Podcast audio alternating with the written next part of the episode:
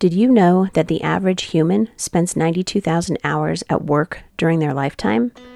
That's more than we spend eating, cleaning, driving, watching TV, or even surfing the internet.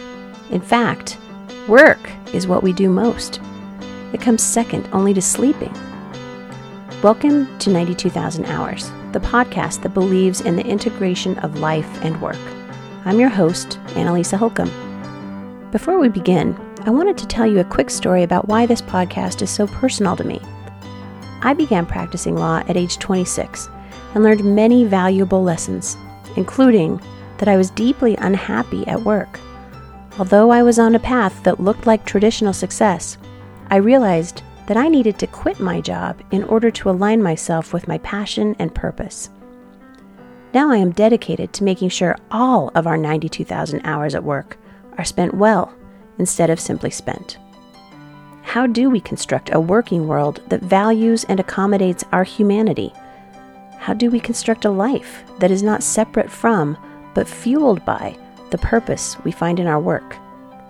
In this podcast, we will explore those questions and more. In each episode, I will speak to someone that demonstrates meaning, passion, and purpose in their work.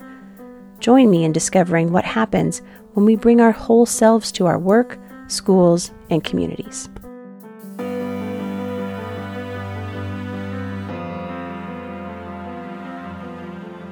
This week, I am joined by Dr. Susan Arsht. Susan is a professor of management at the Bill and Vieve Gore School of Business at Westminster College and previously served as the executive director of the Center for Innovative Cultures. Susan received her PhD in intercultural communication from the University of New Mexico. Her dissertation focused on quality connections, positive relationships, and positive organizational climate. In the spirit of the Halloween season, we will be talking about fear. Of course, I don't mean zombies or ghosts, but instead the fear we encounter at work and in our personal lives. Fear of change or taking that next step. Susan shares with us her strategies for conquering our fears and stepping out of our comfort zones. Let's jump in.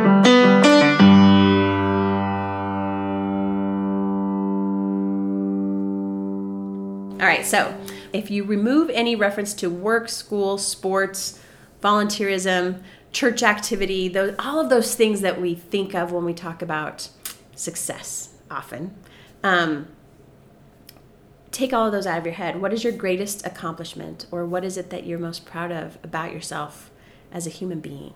This may be a sideways answer, I'm not sure, but it, what it reminded me of is an offhand comment I made to a colleague years ago, which was, I'm my best self when I'm on the road. Hmm.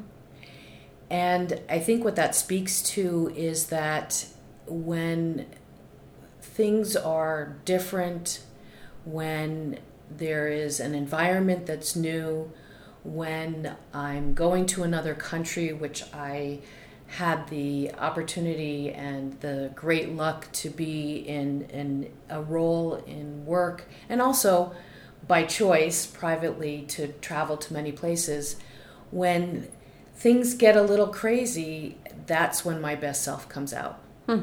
and when things get um, uh, and when it, again um, new the first time I do something. In some ways, I think I do it the best. And I don't speak on my feet, but I act on my feet. Oh, that's uh, interesting. I think is is what I would say. What we had talked about in terms of an overarching discussion subject today is fear. I think for some of us, fear is a motivator. Ooh, let's talk about that. And I, I certainly believe that's true for me. Uh, I also made the maybe I talk too much because I made the uh, I made a, an again an offhand comment uh, to my son some years ago when I was talking about going overseas on just a, a personal trip, and I said I'm a little nervous about going on this trip. You know, I'm putting it together for our family, etc. But I said, you know, so that's when I know when I'm afraid to go on a trip, something I love to do, that's when it's time to go.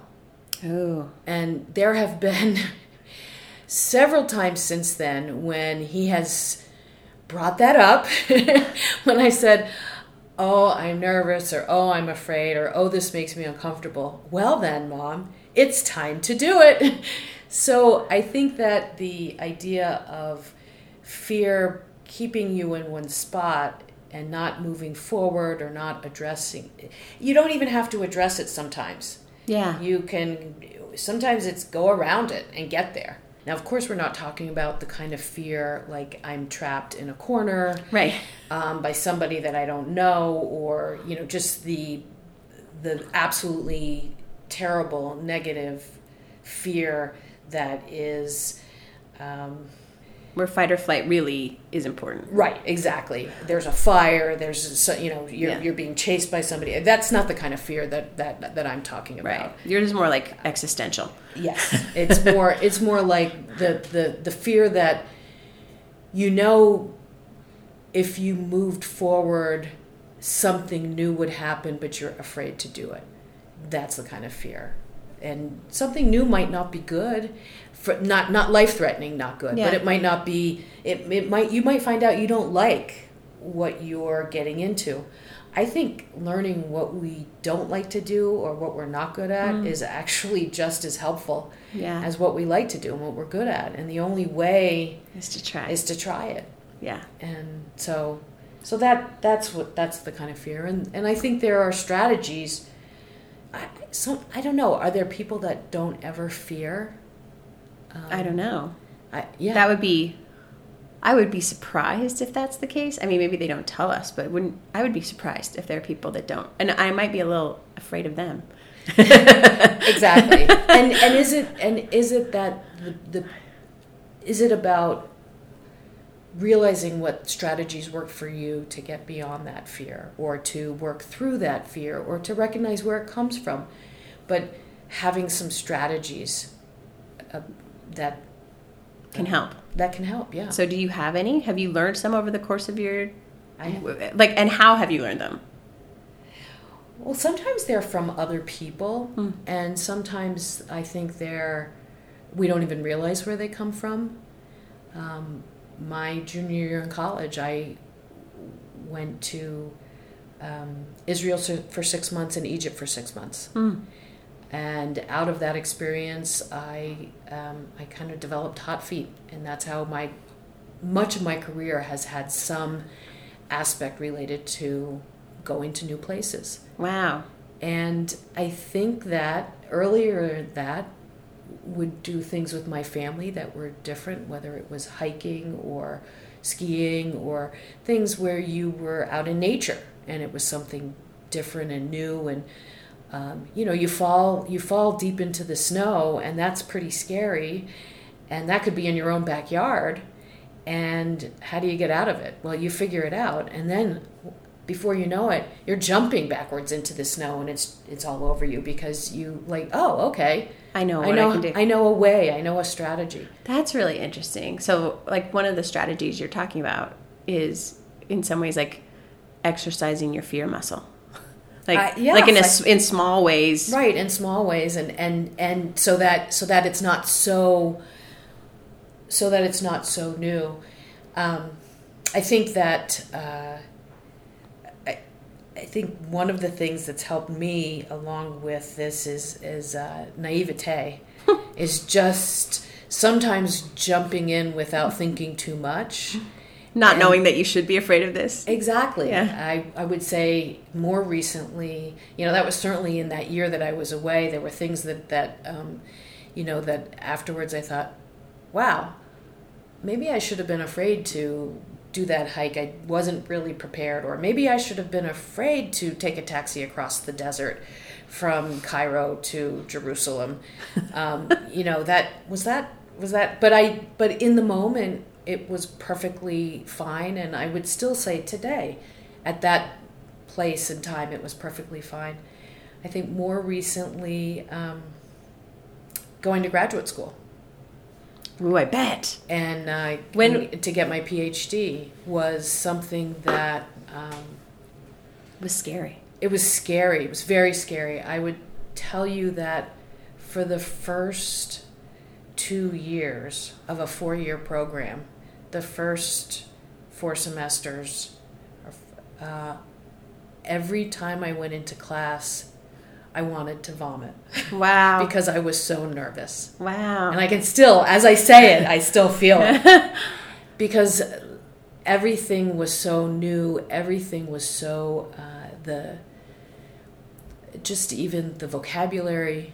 Mm-hmm. I had never done anything in a social science before, and and so the jargon the, that everyone else seemed to know the yeah when it falls off of their lips and you're thinking what right exactly and I have to be able to say it in that same way. I have to understand that. So so it clicked. It's a little bit like learning a foreign language. Eventually it clicked and one day I realized, hey, I'm very comfortable. I can and, do this. And I can yes, and I can do this.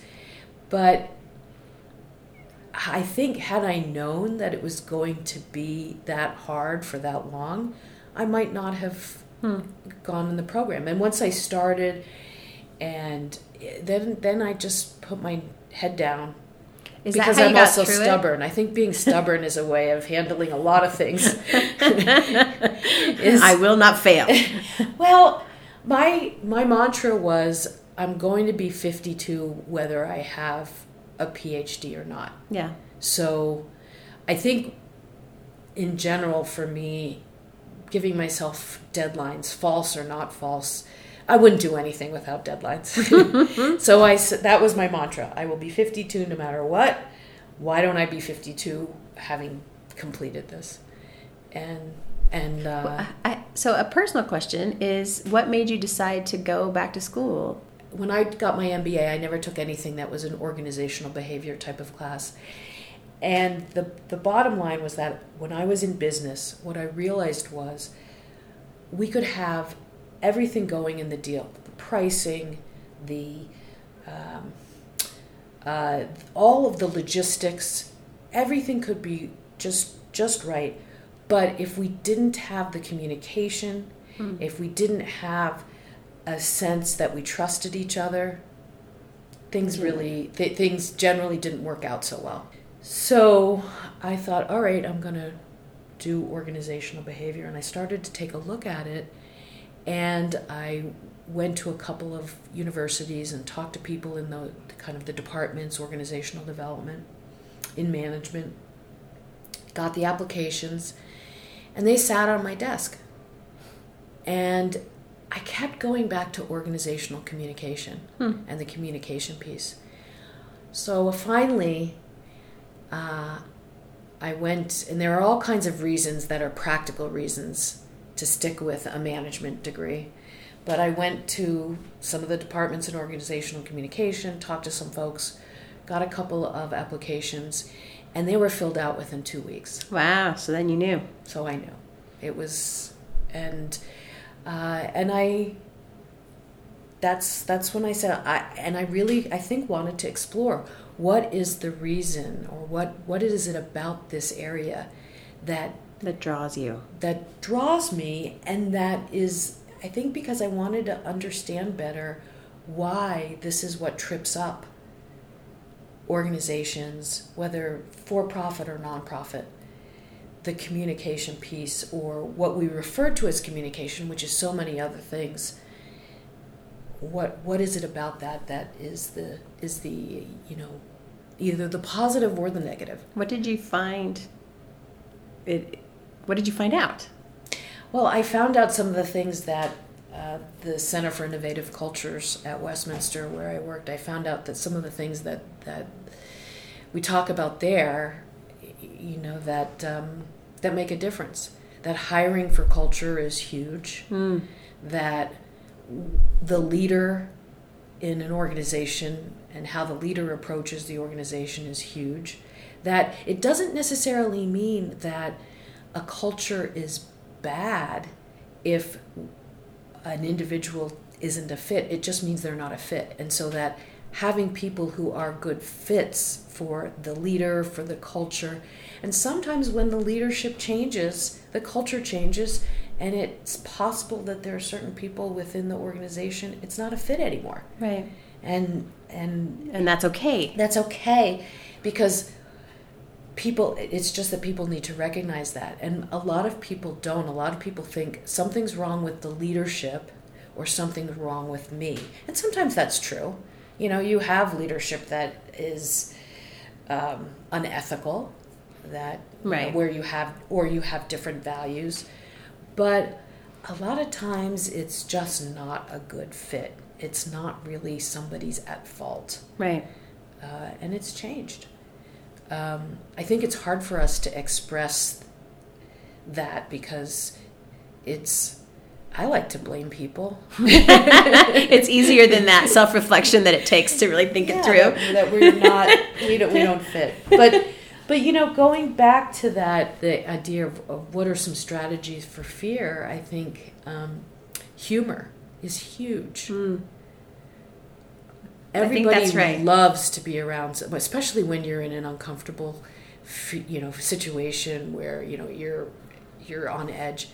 If you can be around somebody who can bring some humor to it, in a way that isn't deprecating to you, wow, that makes such a huge difference, right. doesn't it? Yeah, I agree. Um, so I think humor's one.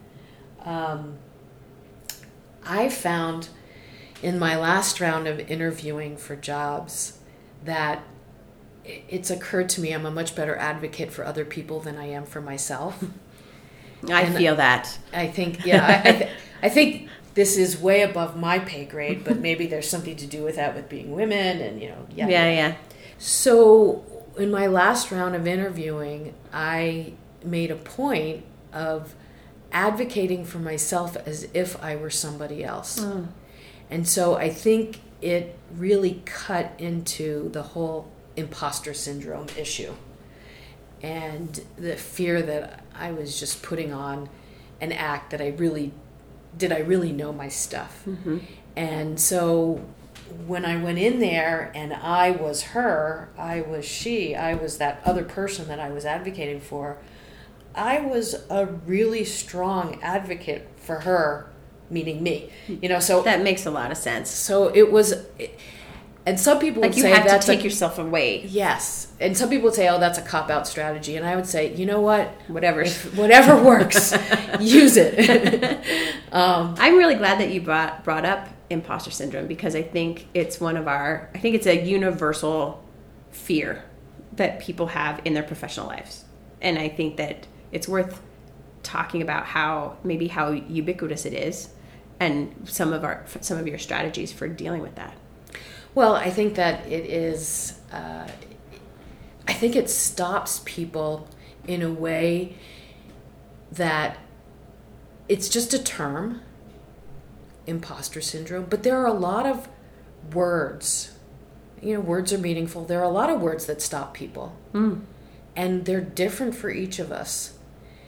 And I, I love that. That's probably that's true. So I'm going to give you an example of one that I have seen both in the classroom and also with people who I really saw this with somebody who is uh, just about to retire and he was looking for something uh, he was looking for what he's going to do next because retiring in his case doesn't mean not doing anything he's going to have to do something so he was trying to figure it out mm-hmm. so he mm-hmm. can smoothly move into the next phase and the word I'm talking about is passion. Hmm. What I've seen, and I'm not a fan of that word, what because I've never felt like I had a, I've had a passion for something. I'm curious about things, and that's how I go down roads. Like I was curious about what is it about organizational communication. So curiosity is a better word that fits me. But I can't tell you how many situations I've been in where a speaker has said, you have to be passionate in order to move in forward or what's your passion? You must find your passion and then you'll know. Well i've asked people in my classes how many of you have a passion? And i would say probably not more than one fourth one sixth a much not nearly a large percentage of people will raise their hands and say, I have a passion. And, and I'll always say, you know what? Great. I'm not talking to you now. But if you have a, absolutely pursue your passion. For those of you who don't, stop worrying about it. Hmm. Because I've seen students who won't move forward. Well, I don't know what to apply for in a job because I'm not really passionate about a particular area. Well, okay, maybe you're passionate about feeding yourself. I mean, you know, I can assure you, your parents are passionate about you feeding yourself. Yes. so, so in the case of this person who was retiring, he kind of voiced something very similar. He said, "Well, you know, I, I'm, I've looked at a couple of different boards to see if I want to get involved in the organizations and maybe become involved on the board, but I'm not sure if I really have a passion." And I said, "Stop! Don't worry about having a passion." What are you curious about? What would you like to know more about? Hmm. Get involved in those organizations. And sometime later, he said to me, That was that was exactly helpful because I moved forward. I'm now involved in this organization, in this organization, and I'm really passionate about this organization for which I'm going to be the next chair Oh. of the board. And But the forward momentum occurred because of curiosity rather than passion. because he's he's he stopped getting stuck Yeah, yeah, I can totally see that. for other people i've heard other people say that they are so tired of hearing about values make sure you're in a in a job where people share your values i don't have a negative sensibility about that word but so i think that it's worth us exploring how to encourage people old people young people to think about the the buzzwords the vocabulary that mm-hmm. stops them Right. and find something else.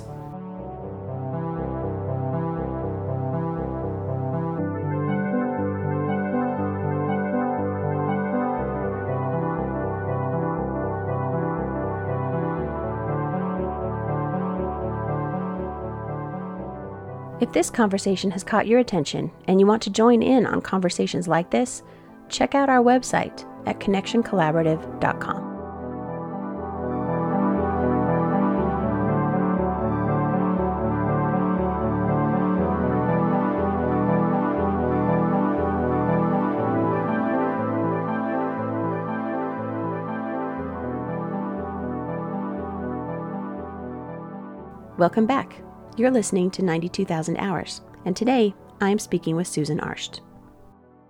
I'm interested in talking about fear from an organizational culture perspective. Like, is there such a thing as organizational fear? You know, like, you know what I mean? Like, we talk about it as individuals. I can have my existential, professional, or personal fears, but can organizations have those? And what Oh, sure. and what do you think about that? I think that there are definite fears. I think also the the whole idea of, you know, of organizational fear for me in academia absolutely comes to the forefront where you have colleges that are liberal arts, small liberal arts colleges all over the country that are in Struggling. fi- yeah. And so there's a fear amongst staff, faculty, and that gets uh, communicated to students. Will this college be around? I mean, I'm I'm a product of an MBA uh, school that has been folded into a larger Hmm. school. So Thunderbird was uh, folded into uh, ASU, Arizona State University, and there was a very large pushback from the alumni, still, still uh, from alumni of Thunderbird, that this was terrible. But all of the other alternatives that the board of Thunderbird came up with before that happened were considered terrible too. They just wanted it to remain the same, and it couldn't. and no, no school can today. No small yeah. college can today, nor should it. We're in We a different world. Yeah. So, um, I wanted to tie our discussion. We talked about it a little bit, but you've done some work on high quality connections, mm-hmm. um, and I'm really interested in um, uh, whether you'd be like. I'm interested in you talking a little bit about any of your ideas or your thoughts related to fear and our need to be connected, like uh, uh how that works generally, like how both personally and professionally, maybe how can fear get in the way of high quality connections? I think it is not uncommon for people when they are afraid to fold into themselves, both um, physically and psychologically. Yeah. And that fear extends to being afraid to share uh, the fear. And I think that some of that is self preservation and, and learned self preservation and some of that is just not recognizing that it's more common whatever you're afraid of it's not uncommon for other people to be afraid of it as well. Mm-hmm. so i think that's part of it from an individual level. And then i think that um, i think that people have once they express something others will react to it in different ways. Not always positive. But if they're with somebody that where they trust them, then there is a certain level of humanity that they'll they'll receive from another person. Even if it's not to say I agree with you, mm-hmm. but even if it's to say that must be really hard for you to feel that fear.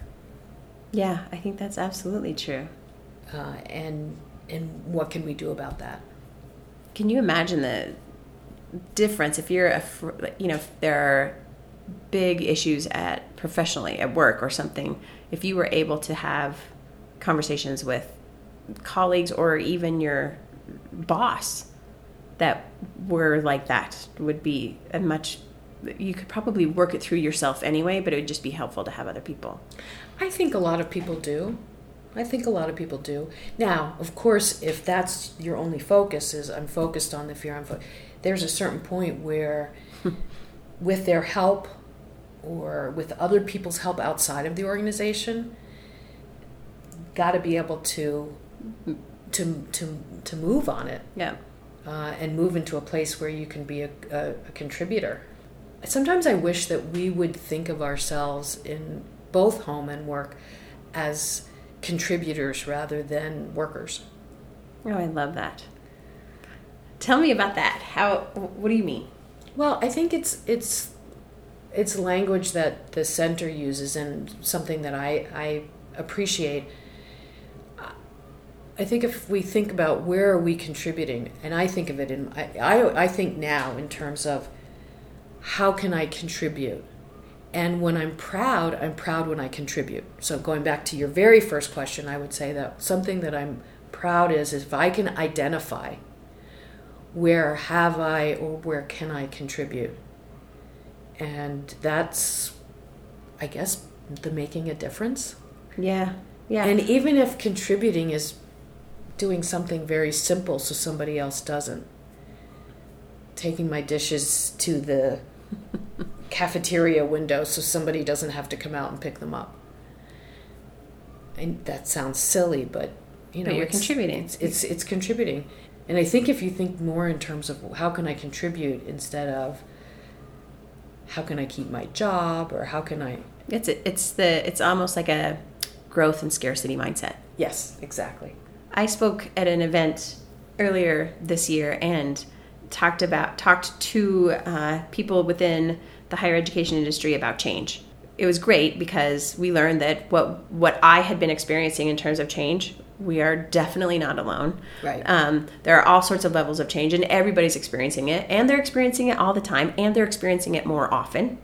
Um, but uh, I related to them something that I had heard recently um, in a in a retreat I had gone to that was uh, that was fabulous and the the person who was talking and he, he was talking about talking about change generally and he said if i could give you any advice it would be as you go through change as your leaders if you were to if i could give you advice it would be to always communicate this way respect the past be honest about the present, and project hope for the future. It was really powerful for everybody there going, oh, it gives me some language that might help me with this tug of war. Well, I think that, you know, that resonates uh, for me from the interviews that I did with people's best work experiences, where one of the categories that came up that was new was a positive spiral.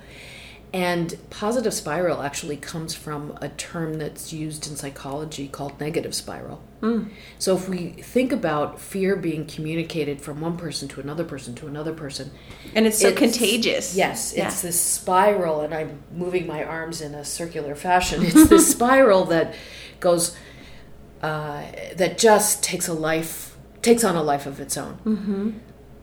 On the other hand, in people's best work experiences, there seemed to be this this kind of activity that was beyond just the individual. And so we called it positive spiral. Oh that's so cool. And so it was this idea and i think that this idea that hope for the future is where positive spiral can come in. It doesn't mean that you have to sit with every single person. It means that if you generate it there's a sensibility there's an emotional uh, lift. Yeah. Uh, that can be if people believe it, you know, they have to believe and they have to trust. Yes. And the three you things that this that. person mentioned of respecting the past, uh, of being truthful about the present, and of and of expressing hope for the future, I think all of those are trust generating. Yeah, yeah I agree with you. Absolutely. So Interesting. Uh, so one of the things that I wanted to make sure we talked about, as you know, I am personally very passionate about the role of mentors in our lives. Mm-hmm. And I'm wondering if you have had any particular mentor in your life that was important to you and why? What lessons did you learn? What made that mentor be so important in your life? So it's interesting because mentorship falls into the category of positive spiral. Oh, lovely. And was in people's best work experiences, both being the mentor and the mentee. And many times, somebody who's had a very good mentee experience makes a point of becoming a mentor. What advice would you give to younger you about how to handle fear, the fears that you knew that now you know came up? What you know what I mean? What if and I'm thinking that in terms of our listeners as well. Like, what kind of advice would you give them about about particularly professional fear? But I think the but this fear exists in our lives. Don't be afraid to see things as they are. I walk around with rose-colored glasses, and it's a really nice place to be in general. but sometimes my gut tells me something, but my rose colored glasses tell me something else. Mm. So don't be afraid to see for your for myself, for yourself, when things aren't a good fit, or don't be afraid to speak up when something that you don't think should occur is occurring. And I know, and again, I have spoken up when it's the big, big, big stuff, but even sometimes the medium or little stuff, speaking up when it's little might be helpful because then it might not become so big. Yeah, that's great advice. So, and it's a great way to to exercise the fear muscle, and to also be true to yourself in some ways. A hundred percent.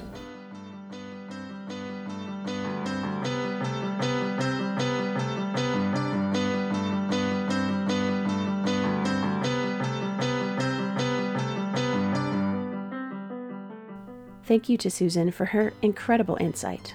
If you want to learn more about Susan and her work, connect with her on LinkedIn or find her publications on Google Scholar. Next week, I will be speaking to a longtime friend and mentor of my own, Jim Carter. Jim is a lawyer, a certified environmental planner, and a public administrator. Jim and I will be discussing vulnerability and how to practice it in your work and your personal life. Join us next week.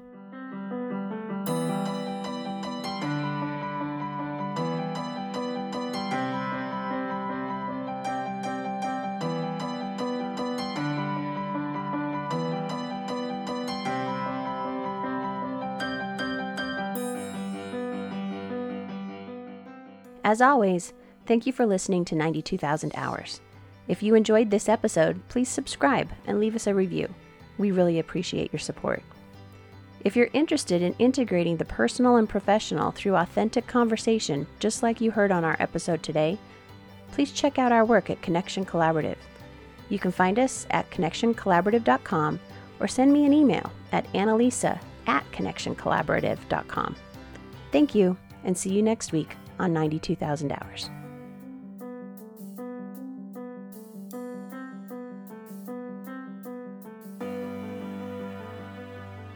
Ninety-two thousand hours is made possible by Connection Collaborative. This episode was produced and edited by Brianna Stegel. Lexi Banks is our marketing director, and I'm your host, Annalisa Holcomb.